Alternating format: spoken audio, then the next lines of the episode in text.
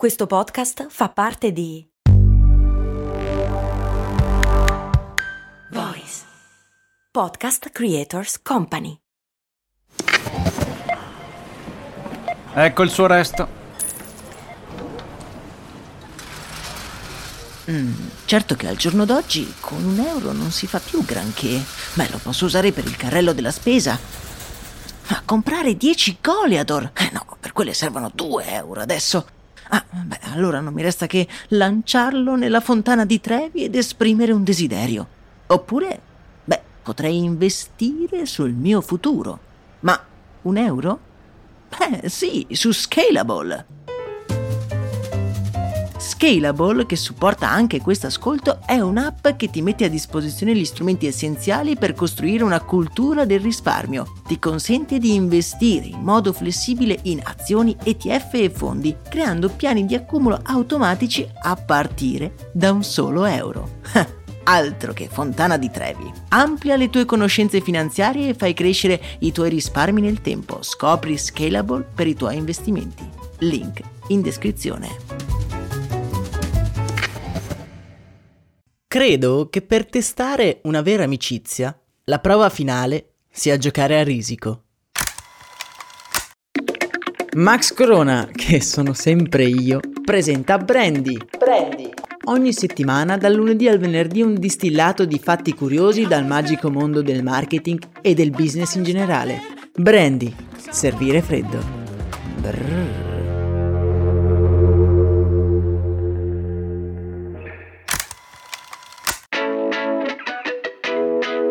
Quanti di noi hanno provato almeno una volta a giocare a Risiko con amici e parenti? Di solito i giocatori si dividono in due, quelli che ne sono ossessionati e quelli che lo odiano. Diciamolo, Risiko è un ottimo gioco, vincente e strategico, ma la sua natura porta i partecipanti ad uno stato di competitività difficile da arginare durante la durata del gioco. Ho assistito a partite di Risiko che hanno messo fine ad amicizie durate per anni e che in alcuni casi hanno terminato la loro esistenza addirittura annegate nel sangue. Ok, forse sto esagerando, ma era un po' per spiegare il concetto. Insieme al Monopoly è credo il gioco più famoso in Italia.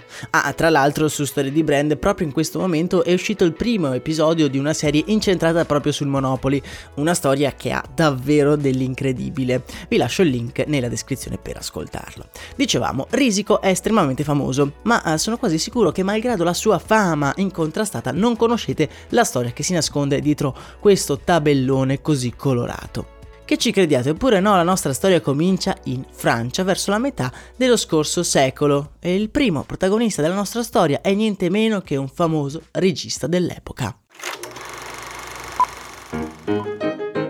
Albert Lamorisse, nato a Parigi nel millenovecentoventidue, diventa globalmente famoso grazie ai suoi cortometraggi per bambini, in particolare Le Ballon Rouge, il palloncino rosso, che gli vale la conquista della Palma d'Oro a Cannes e dell'Oscar come miglior sceneggiatura. Addirittura oggi è considerato uno dei più bei cortometraggi della storia. Ma giustamente voi vi chiederete come diavolo gli è venuto in mente ad un regista famoso di creare un gioco da tavolo. Guardando però con più attenzione la sua produzione artistica capiamo che il nostro protagonista è davvero molto interessato al mondo magico dei bambini. I suoi film e cortometraggi sia dal punto di vista estetico che narrativo richiamano molto il mondo magico dei più piccoli. Lamorisse guarda sempre alla sua adolescenza come fonte di ispirazione e nei suoi ricordi c'è sempre questo gioco con cui tramite dei dadi si cercava di conquistare i territori dell'altro avversario. Lamorisse perfeziona questo gioco che è pensato però per dei bambini dagli otto ai dieci anni. Dicevamo, lo perfeziona fino a brevettarlo nel millenovecentocinquantaquattro con il nome di La Conquista del Mondo. Il gioco viene poi comprato dall'azienda francese Miro che ne perfeziona le regole prima di immetterlo sul mercato con il nome di Risk. Da quel momento le regole del gioco diventano eh, diciamo un pochino opinabili. Ogni casa di distribuzione, dalla Parker Brothers alle edizioni dei giochi italiana, aggiornano le regole del gioco adattandole al proprio pubblico e possiamo dire che il lavoro fatto dai nostri compatrioti ha avuto un ruolo fondamentale per il successo del gioco nel mondo. Ma andiamo con ordine. Prima dell'intervento della editrice giochi, il Risiko era molto diverso dal gioco che tutti noi conosciamo. Intanto non si chiamava Risiko, ma come abbiamo visto si chiamava Risk, e poi non erano presenti delle caratteristiche essenziali senza le quali noi non potremmo neanche immaginare il gioco. Se avete mai giocato a Risiko, sapete che il giocatore che difende, difende con tre dadi, avendo così un leggero vantaggio rispetto alla controparte offensiva. In questo modo viene sottolineata la componente strategica del gioco. Ma il cambiamento che ha portato Risiko nella casa di molti italiani è un'altra. Provate a pensarci, quale aspetto del gioco vi viene in mente se vi nomino la parola Risiko? Ovviamente la Kamchatka, ma poi? I Carrarmatini, esattamente, già prima della fine degli anni sessanta il gioco non prevedeva la presenza dei Carrarmatini, la cui funzione, è vero, è puramente estetica, ma a mio parere è essenziale per dare sia un'identità al gioco sia anche ne aumenta la memorabilità. Provate a pensare ad un Risiko senza Carrarmatini, non sarebbe Risiko. Sta di fatto che il Risiko che giochiamo noi in Italia è quindi diverso da quello che giocano in altri paesi, anche se negli ultimi anni la versione italiana, di gran lunga la più apprezzata, ha acquisito sempre più popolarità. Polarità. Ma come ha fatto un gioco sulla guerra a diventare così famoso? Innanzitutto il colpo di genio è stato quello di ambientare il gioco ai giorni nostri e non in qualche altro periodo storico. Ovviamente ci sono anche delle altre versioni di Risiko, come quella ambientata dagli antichi romani o nel Medioevo, ma hanno avuto un successo decisamente inferiore. Oltretutto è un gioco semplice da spiegare e la giusta miscela di tattica e sorte generano come per magia una grande capacità di aggregazione. Il gioco poi punta il suo successo sui risvolti psicologici provenienti dall'intreccio naturale di alleanze che si crea durante il gioco.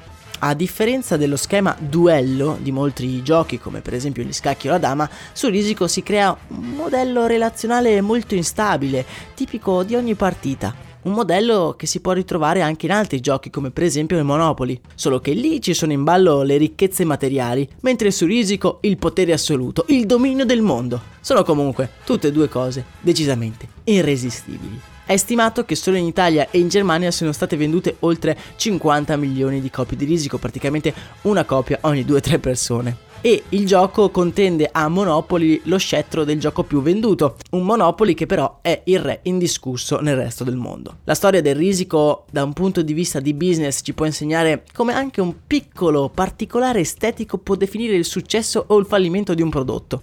E inoltre a tutti quelli che stanno creando loro un proprio prodotto, Risiko insegna di non soffermarsi sempre solo sugli aspetti tangibili, ma di analizzare anche l'impatto relazionale e psicologico dei prodotti che stanno disegnando. E la prossima volta che giocherete a Risiko durante le vacanze di Natale, prestate attenzione a tutti questi aspetti e ricordatevi che tutto ha avuto inizio con un regista che voleva tornare bambino. Io saluto e ringrazio il tipper Brendan che con la sua generosa donazione ha reso possibile questo nostro appuntamento giornaliero. Il link per sostenere il progetto lo trovate in descrizione come sempre, insieme al link della puntata sul Monopoly di Storia di Brand. Noi ci risentiamo domani, un abbraccio da Max Corona.